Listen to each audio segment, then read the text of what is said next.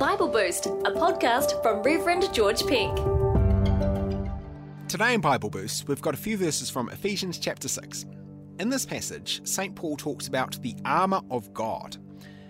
He says Christians should be strong in the Lord and in his mighty power, and we should put on all of God's armour. Take a listen.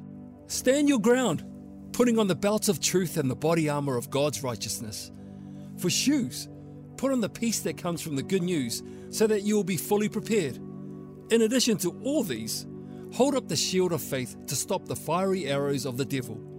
Put on salvation as your helmet and take the sword of the Spirit, which is the Word of God. That's Ephesians chapter 6, verses 14 to 17.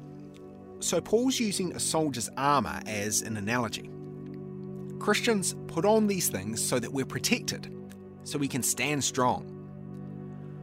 One of the pieces of armour he mentions is a shield. He says, Hold up the shield of faith to stop the fiery arrows of the devil.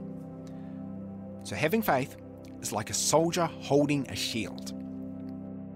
Bible expert David Guzik explains that Paul is not referring to a small, round shield here.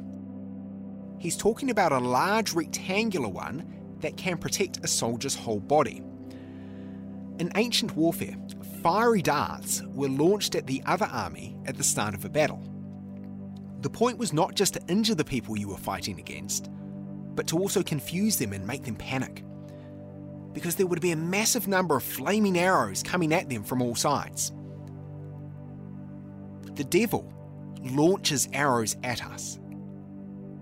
And just like arrows in an ancient battle, they are designed to both injure and to confuse us.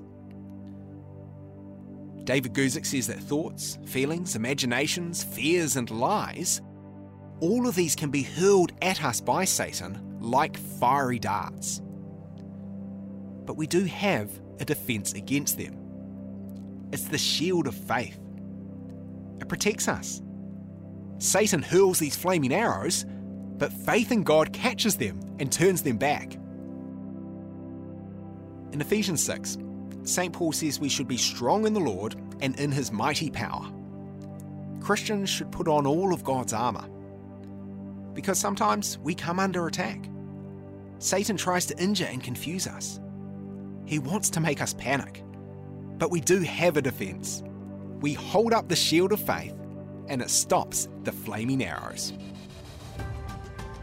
Thanks for listening to Bible Boost, a podcast with Reverend George Pink. For a new episode every weekday, subscribe in any podcast platform.